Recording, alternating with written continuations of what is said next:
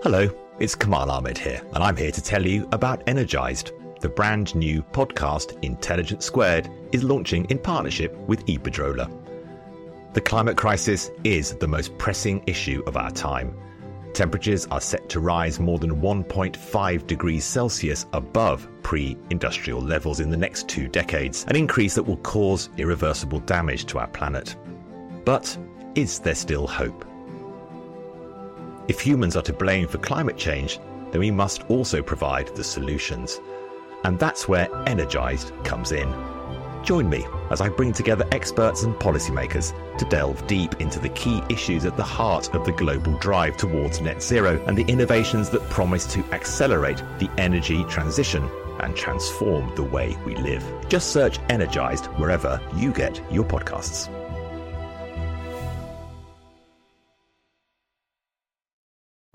What are you doing right now? Perhaps you're in the supermarket. Maybe you're on a run or on the commute. But wherever you are in the world, and whatever you're doing, right now you're also listening to my voice. This is the power of podcasts. The ability to communicate with your audience in an intimate and intentional way through audio. I'm Bea Duncan, Senior Partnerships Producer at Intelligence Squared. We've been a world leading forum for talks, debates, and events for over two decades. And we also use our cutting edge curation, creativity, and editorial expertise to elevate your brand to new audiences with podcasting. Intrigued? To find out what we can do for your organisation, book into a free consultation with me today. Find out more by going to www.intelligencesquared.com forward slash partnerships.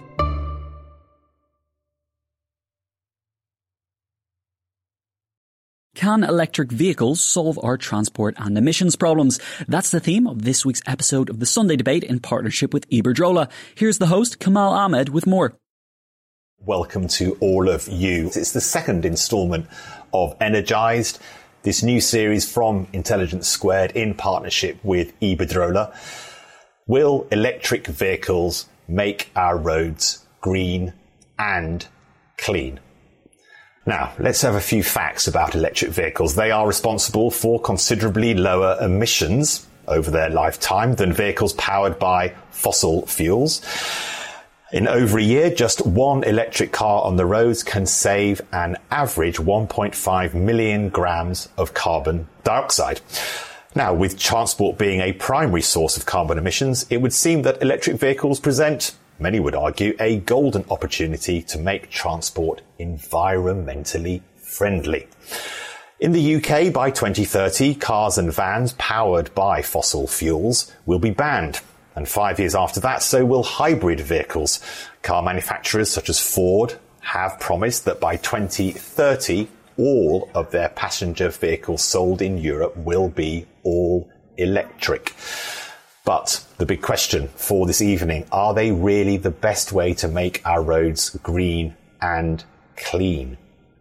Emissions from electric vehicle production are in fact on average higher than emissions produced during the traditional car manufacturing process. And arguably, they are only as clean as the electricity used to power them. Furthermore, some say the focus on electric cars has neglected other possible solutions, such as hydrogen fuel cells or improving public transports.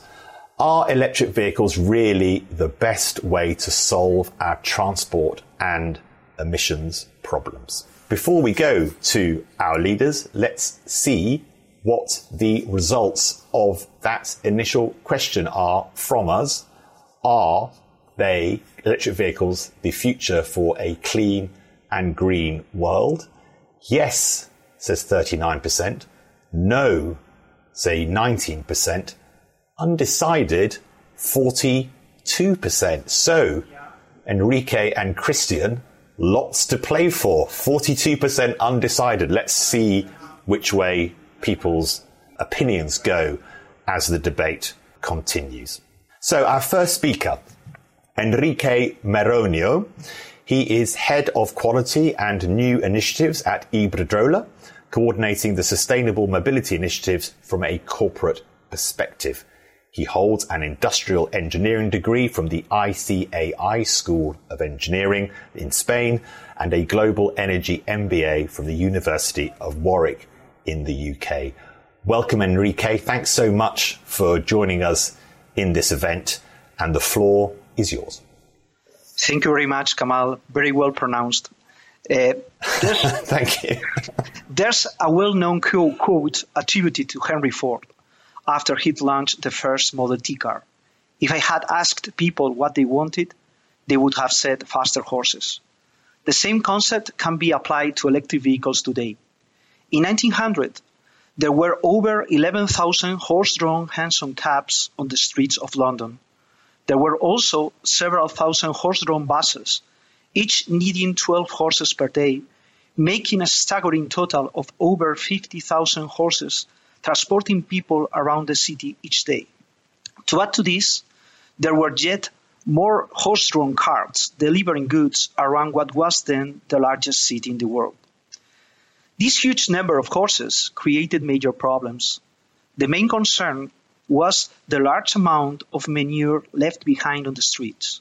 On average, a horse will produce up to 15 kilograms of manure per day, as well as around two pints of urine, so you can imagine the serious scale of the problem. The manure on London streets also attracted huge number of flies, which then spread typhoid and other diseases. The streets of London were beginning to poison its people. But this wasn't just a British crisis. New York had a population of 100,000 horses producing around 1 million kilograms of manure a day. This problem came to a head up when in 1984, in 1894, excuse me, the Times predicted in 50 years, every street in London will be buried under, under nine feet of manure. This became known as the Great Horse Manure Crisis of 1894.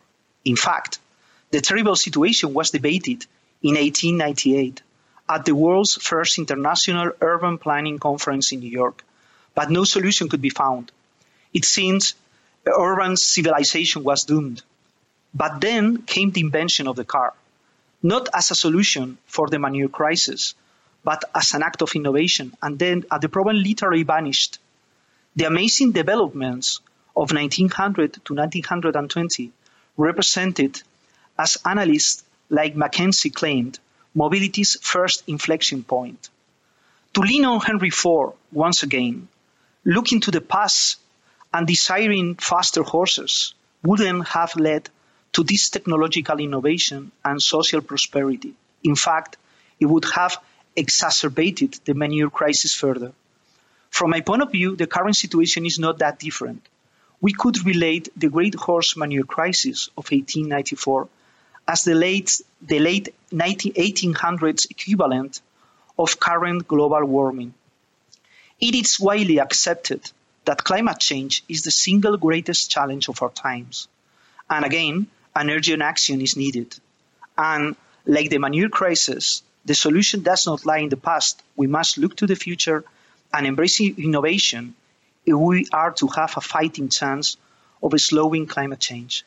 We are already starting to see this happen with technological enablers appearing from other sectors, in this case, computers and smartphones, in the form of enhanced batteries.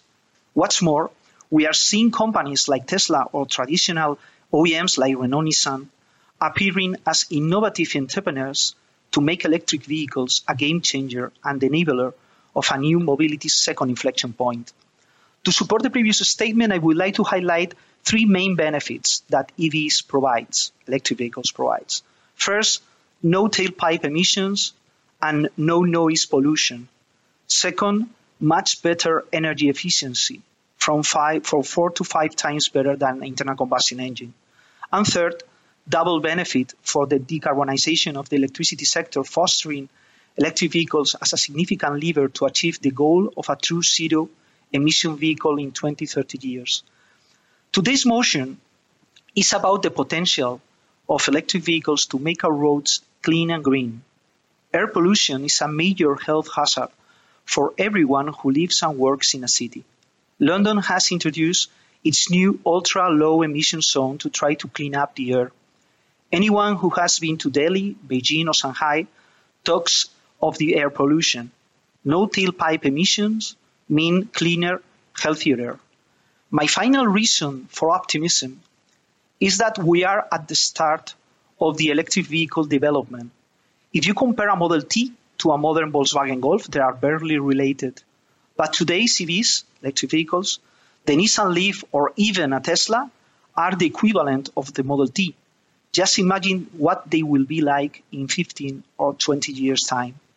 I myself have an EV and it's really fun to drive. The acceleration is incredible and driving with almost zero noise is a very singular experience. Usually when I suggest something like buying an EV at home, the first reaction of my wife and especially my mother-in-law is very reluctant.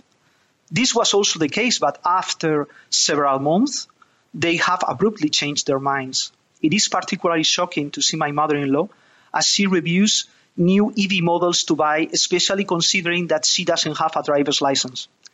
To summarize, uh, we must not remain stuck in the past. History has taught us that looking to the future and embracing innovation can help us overcome major obstacles, as we did with the 1894 menu crisis. Electric vehicles offer us a mechanism to help solve the climate crisis while also having clear and wide ranging benefits for human health and the health of our cities. My vote is for the yes. Thank you very much. Thank you, Enrique. What a lovely piece of argument, but also storytelling. The manure crisis of the late 19th century is a new one on me, but it was uh, wonderful to also hear about I think you said your mother-in-law, I think, um, looking for EV vehicles. Thank you very much for that, Enrique. Incredibly enjoyable. Lovely way to start. Let's go to our second speaker. Now, Christian Wolmar, for anyone who has followed transport for any part of their career or their life, is the granddaddy of expertise. I hope he doesn't mind me using that phrase, but the expert's expert, the person that any journalist worth his or her salt would reach for when wanting an expert opinion, a depth of knowledge in transport, you would always be reaching for Christian's phone number. He's award winning, but it should be awards winning in multiple plurals. Writer, broadcaster, specializing in transport and author of a series of books on railway history he is, he writes regularly for a huge number of publications from The Guardian to The Times and all over, and is a regular appearer, uh, makes regular appearances on all the main broadcast uh, channels.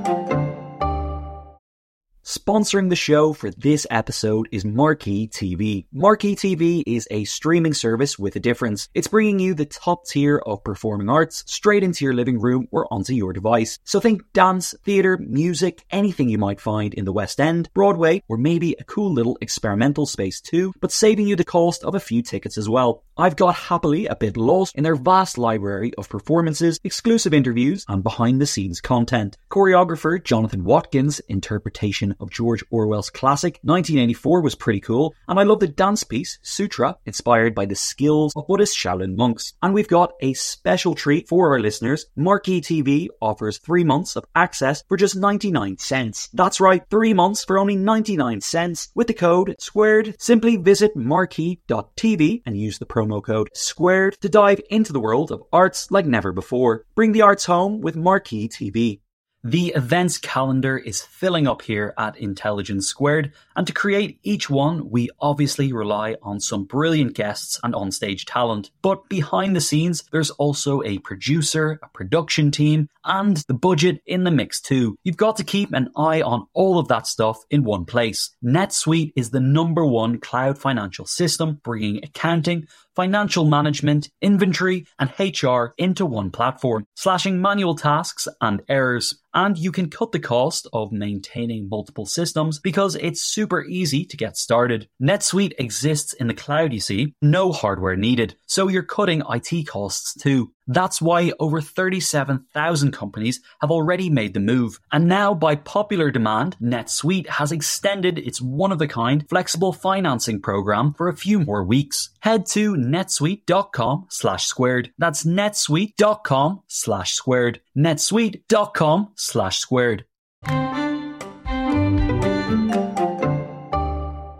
Christian, over to you for six minutes to put, at least in part, the opposite case. Uh, thank you, uh, Kamal, and thank you for that introduction. I hope that I can live up to it. I'm going to tell you a story as well, actually, because this electric vehicle revolution has been a long time coming. When I was a kid in the 1960s, growing up in Kensington, up on Campden Hill, which is Upper Hill, the milk uh, used to be delivered by Hoppy the horse. Uh, literally, Hoppy the horse, who I gave a, a uh, sugar lump to every time uh, uh, the milkman came and I saw him, used to uh, pull the cart that had the milk in it. On the other hand, the Harrods deliveries, and this was Kensington, so there were quite a few Harrods deliveries, came by electric van. Managed to get up the hill and quietly Uh, delivered the goods. So what does that tell us? That tells us that change is awfully slow.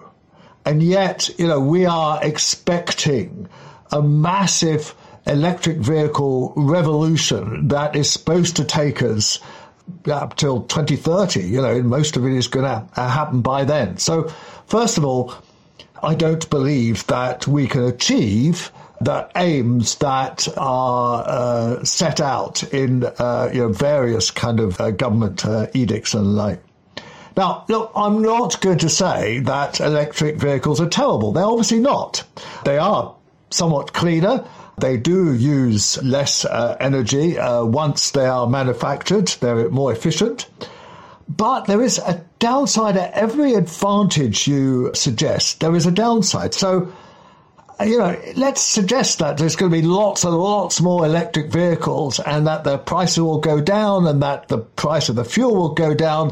What will that do? That will encourage more cars. Do we really want the number of cars that we have in Europe and uh, most of the West to spread out to India, all of Asia, and, and whatever. Do we want that level of car use? Look what's happened in China, where they used to have a wonderful way of getting around with bicycles, and uh, and it basically functioned as such. And uh, now we have kind of a, a completely polluted uh, city. So Electric vehicles encourage car use. They encourage low density development. So you can, you can commute by car. It spreads out. Low density development is bad for the environment. These houses are energy intensive and they use up a lot of land and they discourage public transport. But cars, they kind of enable that sort of long suburban uh, development. Third point is that you know, electricity is not exactly clean at the moment. If we called these cars coal powered cars, which is the case in many places. India still produces 70% of its electricity from uh, coal. They wouldn't sound so good, would they? Coal powered cars or oil powered cars or whatever. Uh, it is, of course, as Enrique has recognized, of course, only uh, the more sustainable forms of electricity that give us an advantage over indus- uh, internal combustion engines there are all sorts of problems with electric cars. I looked into this recently to possibly try to buy one, but the range wouldn't allow me to get to Wales, where my wife has relatives and the like, uh, without stopping at least once or twice.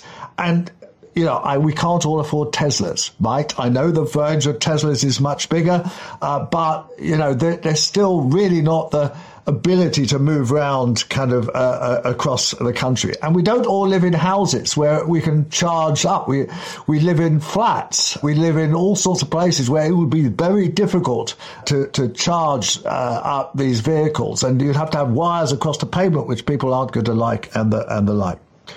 Then we get into the problem of, of course, where these batteries are coming from. And know, this is a well rehearsed argument. We know this, but you know the large amounts, maybe forty thousand children working in cobalt mines in uh, in the Congo. in its research of this, I found that to produce lithium uses two thirds of the water in Chile.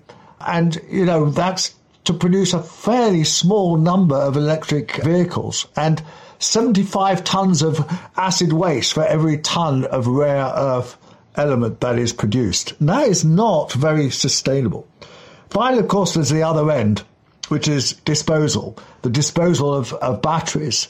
And the recent statistics is still that only a very small percentage, maybe 5 or 10% of lithium batteries are recycled. And trying to recycle these batteries is very difficult and dangerous work, which you know is is going to bound to be costly, but is also going to be environmentally unsustainable if it's carried out like shipbreaking is carried out in kind of third world countries where employment standards are no good. So just to sum up, there is one fundamental problem with these cars, right? They're still cars, right? They still run on uh, four wheels. They still take up a lot of road space. They create congestion. They still need roads which separate out communities within towns and cities with dual carriageways, uh, with uh, motorways and the like. They're still quite dangerous. And indeed, you know, as a cyclist, I sometimes get buzzed by, by these modern taxis because I don't hear them behind me. So there are those sort of issues. They will still run uh, people over. They'll still encourage car use, which we know is a great inhibitor of physical activity people will still go for journeys of uh, one or two kilometers by these cars. It will not encourage public transport. They'll get in the way of public transport.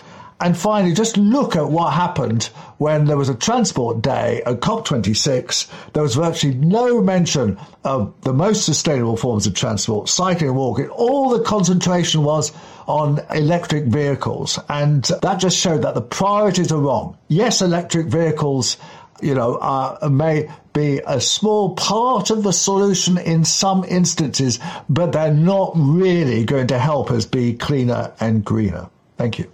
Christian, brilliant. A tour de force for the other side of the argument. Audience, your questions are already coming in and they're brilliant. Do keep adding to those. We will come to them shortly. So it's great to see questions already coming in. Do use the Q&A tab function and do tweet as Enrique and Christian, Christian's arguments are developed. So Enrique, some strong points there from Christian. Let's go through a couple of them this notion around the obsession with cars that, that whatever that, whatever type of car it is, the notion that we as individuals should be able to sit in a singular box transporting ourselves around is not actually creating the fundamental discussion we need to have around particularly public transport and as Christian says, walking and cycling. I chaired an event at that COP26 transport day and that very much was the debate. So, Enrique, are we simply transferring our obsession for fossil fueled cars into an obsession with electric vehicles? It's a, it's a very good question. And I tended to agree with uh, Christian and, and also with you that uh, it's also a problem uh, and it's also an issue, uh, the number of cars. But it's not is not in the same scale. What I'm trying to say is that uh, there are different kind of problems that are running in parallel. For me, congestions, the, the number of private cars that you have uh, right now in big cities, it's a, a local issue. Because, for example, in Spain, 70% of the population lives in 9.6% of the surface. So basically, Spain, Spain is a country which is uh, not empty, but uh, a lot of empty spaces. So the problem about uh, cars and about uh, you know private cars are a uh, focus specifically in big cities, in big cities like Madrid or Barcelona. Uh, of course, in London as well. But for example, what I'm trying to say is that the complexity to change that, the complexity to change the habits of the people are going to uh, involve a lot of different kind of solutions. There's no one size fits all solution for everything regarding that issue. But on the contrary, the decarbonization of, of, of, of, the, of the road transport through the electrification, you are tackling directly health, uh, air quality, and you are tackling also everything related with uh, CO2 emissions, at least a part of that. So for me, uh, there's a different scale. One is a global problem, the other one is local, but pro- probably worldwide spread. But the scale of the problem is different. Usually, they, we are trying to mix the, both. We, we like to mix both. We like to mix electric vehicles and share, share car sharings, public transport, and there are different issues that we need to tackle in different ways. So for me, the good thing of electric vehicle is that you are decarbonizing. At least you are trying to, uh, you know, make something viable immediately because the better efficiency, the, the best air quality, etc., for the road transport. But of course, you need to tackle also the other issues. But for me, it's another discussion. Thank you, Enrique. So, Christian, the fact is that, as Enrique says, people are in their cars, commuting in their cars. Car use is where it is. Electric vehicles are better. I'm asking you the question actually. Are electric vehicles better than a petrol vehicle? Well, or a diesel there's two aspect. Uh, there's two aspects to address here. I mean, uh, one one is that because the marginal cost of using your electric car is actually going to be smaller than an internal combustion engine because the fuel is going to be cheaper. The capital cost is higher, we know that, but the marginal cost is going to be smaller. So therefore, having lots of electric cars will actually encourage people to make just the sort of journeys that we don't want them to make, which is, oh, they could just pop off a, a couple of kilometers because it's virtually free for them. And if they take the bus, they might have to pay or whatever. So it's virtually free for them to, to, to use the car as much as possible. So that, that in a way exacerbates the problem and is, I think, the, one of the big arguments why uh, they're not greener. And in the same vein, that the whole idea of this is to make cars more attractive. So you're making them quieter. You, maybe you can make them more comfortable because uh, electric cars have a very smooth ride. The acceleration is great. You know, it doesn't it doesn't make so much noise. All this stuff. So so the very nature of electric cars actually goes against the argument that we're going to discourage kind of car use. It actually makes cars better uh, it makes cars cheaper and therefore it encourages greater congestion within towns and cities. But Christian, isn't the point that that Enrique is making is that people are in their cars. So unless Christian, you're saying let's wait until we have the public transport alternatives and let people continue driving fossil fueled cars, it is better to make the transition to EV and have a separate debate around public transport, particularly if you happen to live in a rural area where there isn't going to be a bus and it's too far to cycle and there are no trains. No, because you're you're actually encouraging greater car use. That's the point. You're encouraging greater car use uh, because of the attractive nature of it. And the minute you attract more people onto cars, you are, as a corollary, kind of discouraging other forms of transport. So, so look, the terms of trade are changing here. You know, the, the electric cars become cheaper and even more attractive. And whereas we should be moving in the other direction, we should be having policies that shift in the other direction. I, de- I never buy this argument, oh, we have to provide the public transport first and, and then, and then kind of see if people go to it.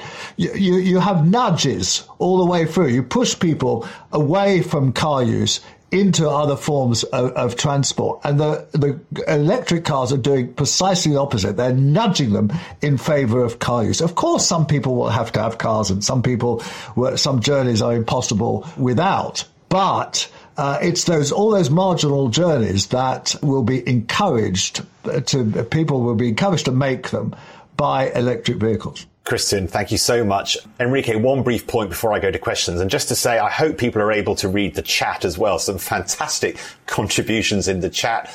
Isabel Sheldon, board member at Britishvolt. people uh, describing electric car noise. Simon Butcher, thank you for your answer around uh, why are they so noisy. It's actually the tyres. Lydia Ebden talking about the complete change. Do have a look at the chat because it's absolutely brilliant. You two have sparked a debate. But just Enrique, just before I go to the audience questions, the specific questions we've got in front of us, Enrique, what about that argument that EVs are actually decreasing the cost of having individual vehicles and will encourage car use at just the time when we should be discouraging it? well, uh, from a point of view, I'm not sure that this is the real debate here, because I think that uh, the problem of, of, uh, of, the problem of acquiring a private vehicle is usually something. If you see the cars today, you can see that the people are not buying cars just because they need it. The people buy cars mm, because uh, they enjoy the user experience. Of course, if you put a lot of good things in a car, it's going to be better, the user experience. But I don't think that the, the main incentive is that to buy a car because it's expensive enough to, to you know, to, to think about it first. I think that, for example, having children at school is a important thing to do if your job is not close to your home and schools are not close enough to your home. There are a lot of different factors that in that are involved of that about that. Uh, I'm not sure that it's the only incentive to do that. Also, I would like to highlight just one thing. It's not just a matter of public transport versus or against private transport. It's also a matter of infrastructure. Uh, Robin Chase, uh, a woman from California, I think, uh, from the US, explained that very well. He, he, she wrote uh, one sentence which was, which was infrastructure is destiny. So, uh, depending, for example, Los Angeles, if you want to encourage people in Los Angeles with uh, 320 uh, miles of perimeter of city to use public transport instead of using private cars, is going to be very difficult because the infrastructure matters. It's not just a matter of public versus private, it's also a matter of infrastructure. And this is something also very important for the decision of people. Fantastic, Enrique. Thank you very much. Let's go to the questions, and they are flooding in and also on the chat as well. Brilliant. Simon Khan or Kane asks, if the most sustainable building is the one that already exists, embedded carbon in brackets, isn't the most carbon efficient electric city car the one that never moves?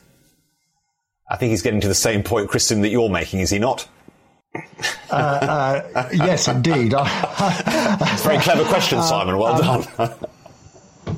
yes, I mean, essentially, there's a point that if if you don't use your car much, as I don't, I do possess a car, uh, but I use it very little. Is it really worth my while getting an electric car to replace this car when actually I have a car that that that you know I barely use a thousand miles a year for. So I, again, when I looked at the idea of an electric car, I realised you know actually I don't think I'd be environmentally more sustainable by getting one. Now, Enrique, I know you're an honest man has having an electric car meant that you drive more because it's just so exciting to be in it with that fast acceleration and you can whiz around and it's really cool? Have you driven more with your electric car or less? the same, because being honest, I have two daughters. So, uh, you know, I have a very tight agenda. So, uh, even uh, though I would love to drive more my electric vehicle. I don't have time to do that. uh, so really, I drive exactly the same amount of uh, kilometers per day. Great, Enrique. And uh, Christian, I need to ask you, why on earth do you have a car if you drive a thousand miles a year? You should get rid of it, surely, in a carbon neutral way. Just for those journeys that are really difficult to, to do any other way, some one or two cross London journeys or journeys to outside London when the trains are broken down and, or not running or something. Just, I would actually sell it, but my wife kind of says, well, let's just keep it for emergencies. Okay. Fantastic, Christian. Now, a question that's been in the chat as well, but is made um, directly by Siddhant. They ask, is hydrogen power a more viable fuel for vehicles than electricity? And someone asked in the chat as well, um, I think Clemmy just said, should we not simply wait until they, i.e. hydrogen cars, are ready? Enrique, would that be a better maneuver? We strongly support in our company green hydrogen. But that being said, we don't we don't think that they are going to be uh, a feasible solution for transport. Why? It's because energy efficiency mainly. Basically, the fuel cell vehicles, fuel cells, you put the hydrogen in, uh, inside the fuel cell, you create electricity, and then you use the electricity to move the car. You are including an extra process, an extra technical process, which decrease abruptly the energy efficiency. So you don't need to do that if batteries are enough. So, and, and it happens also with heavy duty transport as well. So even though it's currently under discussion, our figures are telling us um, some OEMs, uh, Scania, for example, uh, are saying more or less the same than us that battery electric trucks are going to be the future in five years ahead. So from my point of view, the problem of hydrogen is that using the hydrogen through through fuel cells is less efficient, and putting the hydrogen directly in an internal combustion engine, you are losing a lot of energy efficiency because of the internal combustion engine process. So, so in both cases, I think it's not going to be the future for transport. It's going to be the future for other process for example, process involved in the manufacturing of the car, involves of the manufacturing of the chassis, of the of the outside the, the, the outside parts of the car, but not uh, related to the uh, power uh, powertrain. Basically, that is my point of view. Can, can I just say something about that, which is. I think we should explain green hydrogen. Of course, green hydrogen is the hydrogen that will be produced from solar panels and the like, which uh, you can't store the electricity, so you uh, then create uh, hydrogen through electrolysis and, and store the hydrogen. It's a very complicated process. But one of the real kind of problems writing in, in this field and, and covering this field is the constant obsession with the big solution. You know, that, we, we, we're going to, you know, we're going to solve all the problems with uh, you know, hydrogen, and we're going to solve it with, you know, all sorts of different wonderful electric things or kind of weird vehicles, aut- autonomous vehicles and shared use and so on. Mobility as a, as a, as a, uh, as a system and all these kind of ideas. And do you know what? Essentially in towns and cities, we're getting around the same way pretty much as, uh, you know, 10 or 20 years after Enrique described the horses. We're, we're you know, we're, we're, dominated by cars. Bicycles actually look completely the same as they did in 1900. We've got buses, uh, we've got uh, underground systems and whatever. It's those systems that uh, dominate and will probably keep on dominating. And this idea that there is this solution that is just round the corner uh, is uh, really distracts us from trying to deal with the current problems and the current congestion and, and, and all the issues around that. Thank you, Christian. Uh, Enrique, yes, just briefly. Yep, lots of questions to get through, but yes, yep. Can I can I say just one thing? Yes, very briefly. Yes, eh, I, I would like to highlight just one idea here. Is what I call present continuous syndrome, which is something that uh, we think that uh, if it's happening today, it's going to happen forever. And uh, something that we discover, for example, from solar technology, solar panels, is that the technology nowadays are moving very fast. A range of EVs change, uh, multiply for three in the last 10 years, multiplied by three in the last 10 years. This is something just to remind that things are moving on. We are not static. And then I will probably uh, go, uh, you know, deeper in that uh, in that idea. That's all from my point, from my side. Okay, Ricky, thank you very much. Status quo bias, as we say in economics. You're absolutely right. Christian, I think for you, Jackie Pedersen in the chat has given a very good uh, suggestion. The answer to small use of your car is to belong to a car club.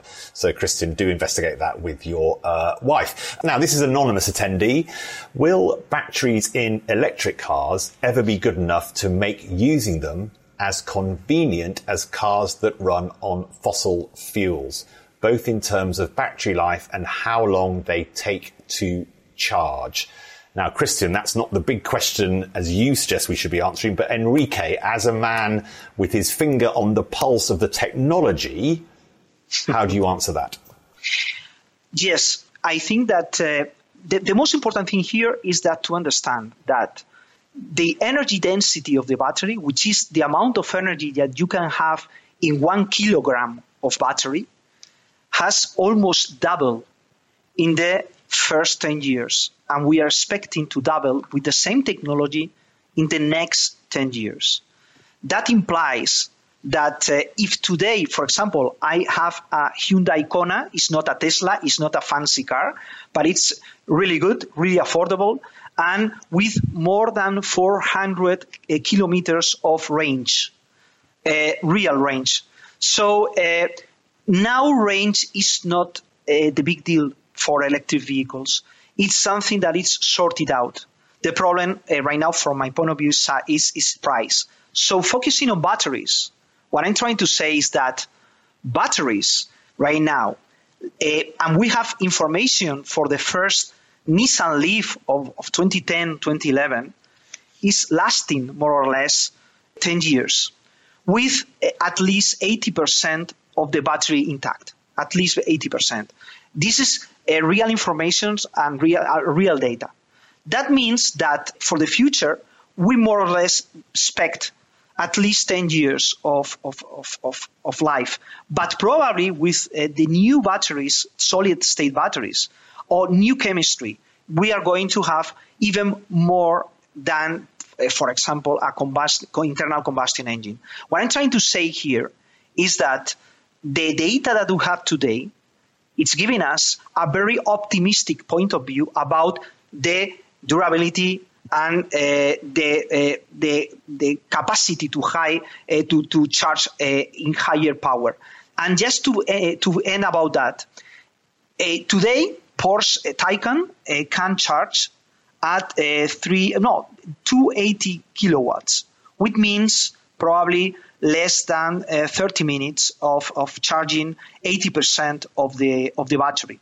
This implies that probably most of cars in the last, in the next five, eight years are going to charge less than 30 minutes, at least 80% of the battery, even 15 minutes in, in, in some cases. Probably in the premium uh, segment would be uh, 15 minutes. Less than that, no. But 15 minutes, 20 minutes, 30 minutes is something much more affordable than two hours or something like that. So we are working in, in higher power, and this is something that you are going to see in most models today and, and increasingly in the following years. Thank you, Enrique. Really helpful. Christian, if I could come to you with a, uh, the next question. So if cars are too big and we don't want more on the road, how about promoting smaller vehicles like electric scooters, electric bikes? Is this a viable alternative? Well, it's not a viable alternative for everyone.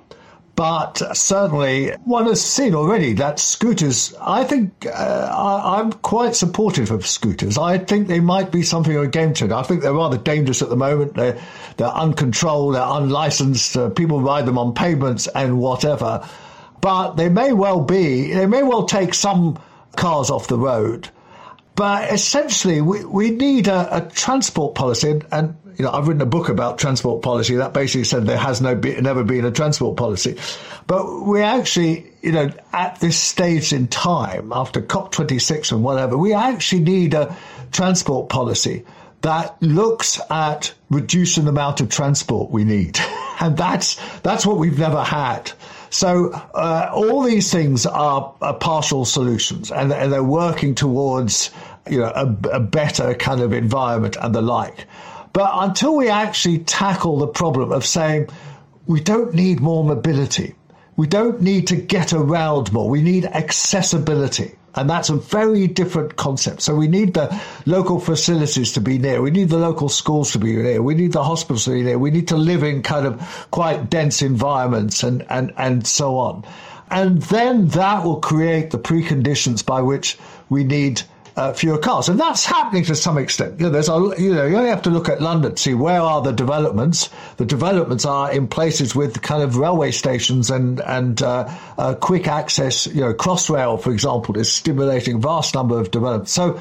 So it's a much longer term issue than just saying, oh, well, we, we, we, we need to few more people to be using kind of scooters and bicycles or whatever. It's a fundamental planning issue which we should be treating as part of the climate emergency. Thanks. Thank you, Christian. Enrique, back to you. It's really to address a point made by Christian in his opening remarks, but also made by members of the audience in the chat as well. The awful statistics, as it's described here by the questioner, about manufacturing the batteries, child labour, huge water consumption, lithium making consequences, and then disposing of them. Huge pollution, question mark. A crucial point, the questioner says. How do you answer it?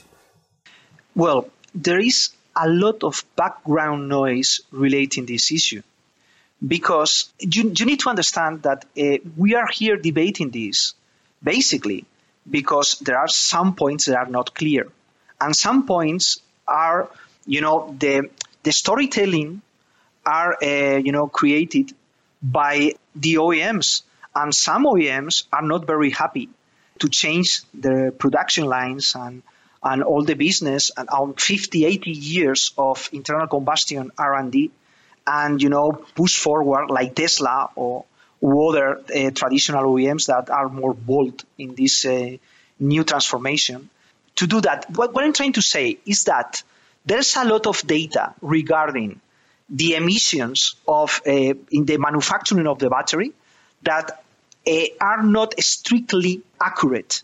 Sometimes they are using data from 2015, 2016. Sometimes they are using data that is they are temporary. For example, let, let me explain just one thing. We know that probably more of the battery factories are going to be close to, to the car factory because it's going to be cheaper, it's going to be easier. China today manufactures 20% of the whole car fleet worldwide, but is manufacturing a big percentage of batteries, and 80%, 60, more than 65% worldwide. So people are saying, well, most of the batteries are manufacturing in China with a lot of coal, so it's bad for the for the for the climate. And I understand that, but it's a temporary situation because it's going to change. Europe is going to build more battery factories. US is going to build more battery factories. So probably in the future, you are going to see more or less the same percentage than today. 20%, 27% of batteries manufactured in China, but not today, probably in the future. But this is going to happen probably. The other thing is the disposal. Uh, regarding that, I would like to remind that uh, 20 years ago, 30 years ago, the lead acid batteries the percentage of disposal was really small, and today the percentage is more than 98%. So we need to build a business, you know, related to this kind of disposals because there's a lot of useful materials that we can reuse. And this is something that is going to happen. Uh, of course, it's going to happen. That is what I'm telling you about the the status quo bias that you said or the present continuous syndrome, it's something that it, it, it, seems that it's going to be exactly the same. And it's not true. It's not going to be exactly the same. It's going to change. It's changing. How, how many percentage of Chinese cars are selling in Europe or in the US or outside China? Very small. So, you know, it's, it's, a, it's a false debate to focus on that. And also, and this is just to end, uh, uh, our numbers shows us that only 10% of all the emissions related to manufacturing are belong to batteries. Only 10%. This is our numbers. So, you know, it's the problem here is the background noise, the, the you know, the fight with uh, with uh, one data and the other data, and it's difficult because we need we need we need to check the assumptions and always we don't always have that that opportunity to check the assumptions. But uh, honestly, I think that uh, you know this is something that is going to change and in the right way. Absolutely. Can, can I just challenge something there because you didn't really address the issue of the mining of uh, cobalt, lithium, rare, the other rare earths and stuff. You just say, oh well, the statistics, and that you might be right that the statistics might be improving, but nevertheless, do you as an industry have you done enough? To try to ensure that these are mined sustainably and to actually work out whether it is actually possible to mine these uh, sustainably at all, or whether you know whether this is just going to always be a fundamental problem. The only thing, that, the only thing that I know for sure is that the OEMs uh, are changing continuously the the chemistry of the batteries. The chemistry, cobalt is decreasing continuously and it's going to decrease more. We know perfectly what is happening in, in Congo and, and other places related to cobalt, and we are pushing a lot to decrease that amount. And I'm sure that we are going to see, you know, a, you know, a mix of chemistries less with less impact in the future chemistry are changing continuously. You maybe uh, you don't know, not you, Christian, of course. I am telling you know for the uh, thinking about the audience. But uh, if we talk about lithium ion batteries, it's not just one single battery. There's a lot of different chemistries that are changing continuously, and this is something that we need to be aware that uh, we need to focus on that because I agree with you. There are certain problems that we need to address properly. But the best way to address that is to decreasing these kind of components, and the companies are doing that. But we are in a process. This is not something that is ended. It's in a process of improvement. That's the my point. Okay. There. Enrique, thank you so much. Thank you, Christian, for that question. I'm just very aware of the time. Thank you so much for your questions. Sorry that we have to move the debate on. The chat is amazing. I hope Intelligence Squared can capture some of the arguments there and, and, and, uh, the membership can get hold of those because it really is brilliant. The expertise we've seen on the chat is, is fantastic and a little bit of wit in there as well, which is always nice to see. We're going to move on now to the final part of the debate. So it's going to be two minutes of closing arguments from Enrique and Christian And then we'll have our final vote and see who has changed their minds through this debate. But Christian, for two minutes, the floor is yours.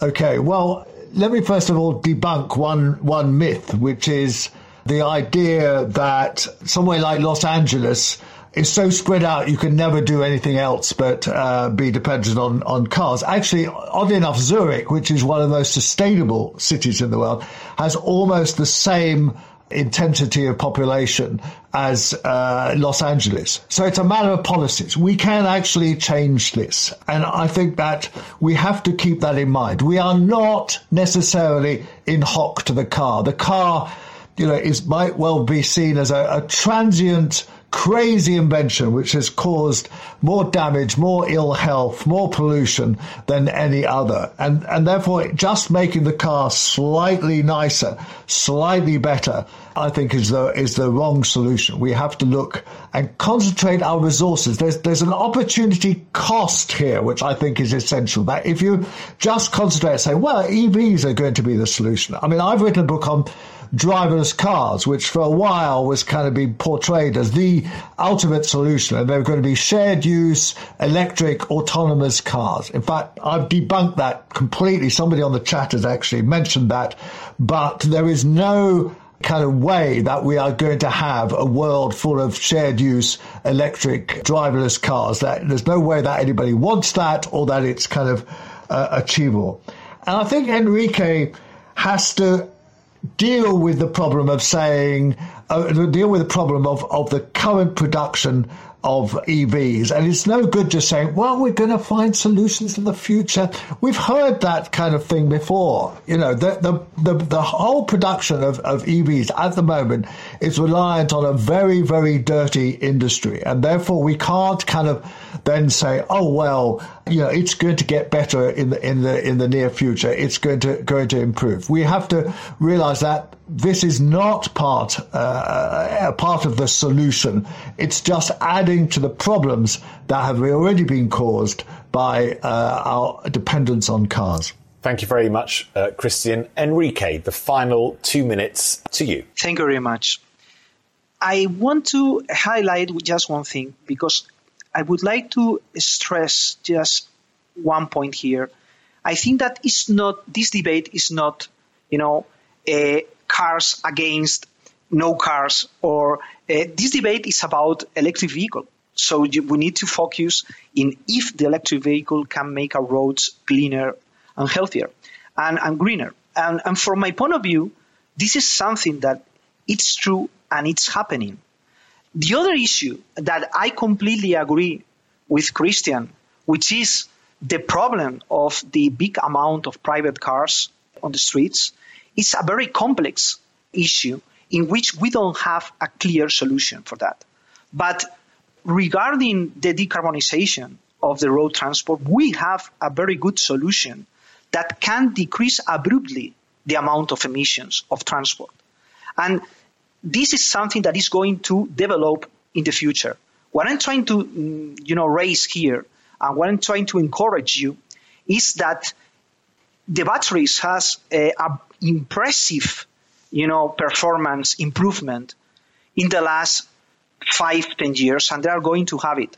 And the industry are going to work very closely in order to decrease these things that they are not working properly.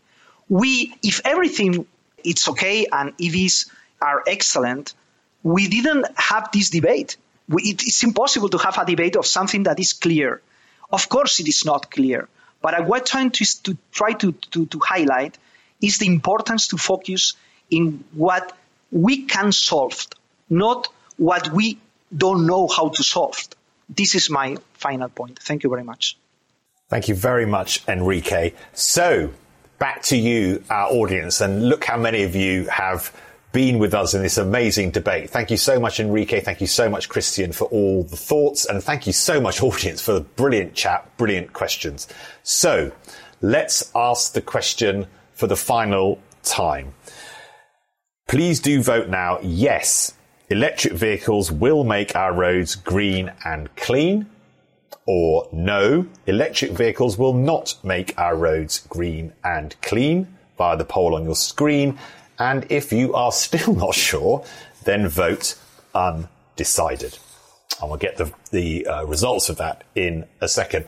Christian, can I come to you while we're just waiting for that? It takes a minute or so to come through. Christian, what is the solution if it's not electric vehicles? Do we stick with fossil fuel powered cars for longer, given that it is people feel it is a right to be able to drive and it's enormously convenient for many people? Or do we have an abrupt stop of the right to drive? Uh, no, I, I, think we can't quite do that. What, what I would suggest is that we need an overall strategy with possibly with targets, and then we need a whole series of nudges and pushes. And we've been going in exactly the wrong direction, Kamal, as you know, as an economist. Uh, you know, we've had fuel tax uh, rises we cancelled for the last 11 years. They're always put forward and they say, no, we're going to cancel it as a bit of good news in the quote unquote in the, in the budget. Uh, and then we've had uh, rail fares go up by the rate of inflation, or at times 1% above the rate of inflation. We've had vast amounts of government money put into all these crazy, crazy kind of schemes like autonomous vehicles and, uh, or, you know, bizarre technologies that they think will be a solution. And we haven't just invested in the fundamental things like buses, improving bus services, improving cycling infrastructure, improving pavements to make it easier to walk, making access to schools much easier, all that kind of stuff. So, so it's a whole kind of gamut of things that you need to do. And we shouldn't be distracted by technology because actually, as I suggested, much of the way we move is pretty much like we used to move 100 years ago apart from kind of high speed trains and, and uh, 747. Thank you so much, Christian. Enrique, final sentence. Are you still feeling optimistic? Absolutely. Absolutely. I'm glad to hear it. The votes are back. Let's see how this debate changed people's minds. Let's not forget that at the beginning, yes to the question greener and cleaner, 39%. No to the question greener and cleaner, 19%. Undecided, 42%. The final vote, yes, greener and cleaner, 49%. No, 35%. Undecided, 42% which gives me great delight in saying, Enrique and Christian, you have both upped your percentage of support with your passionate thoughts and arguments in this amazing hour we spent together.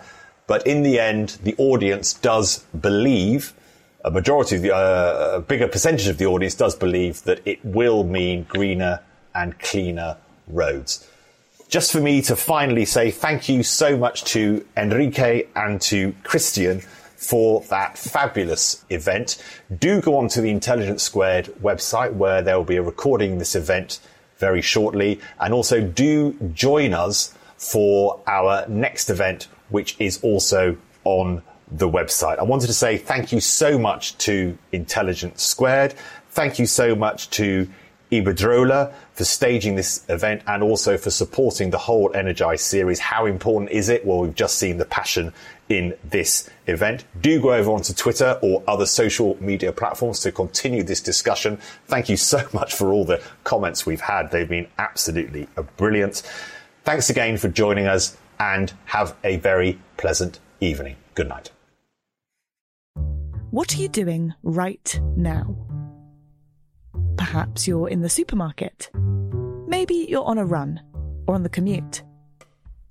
But wherever you are in the world, and whatever you're doing, right now you're also listening to my voice.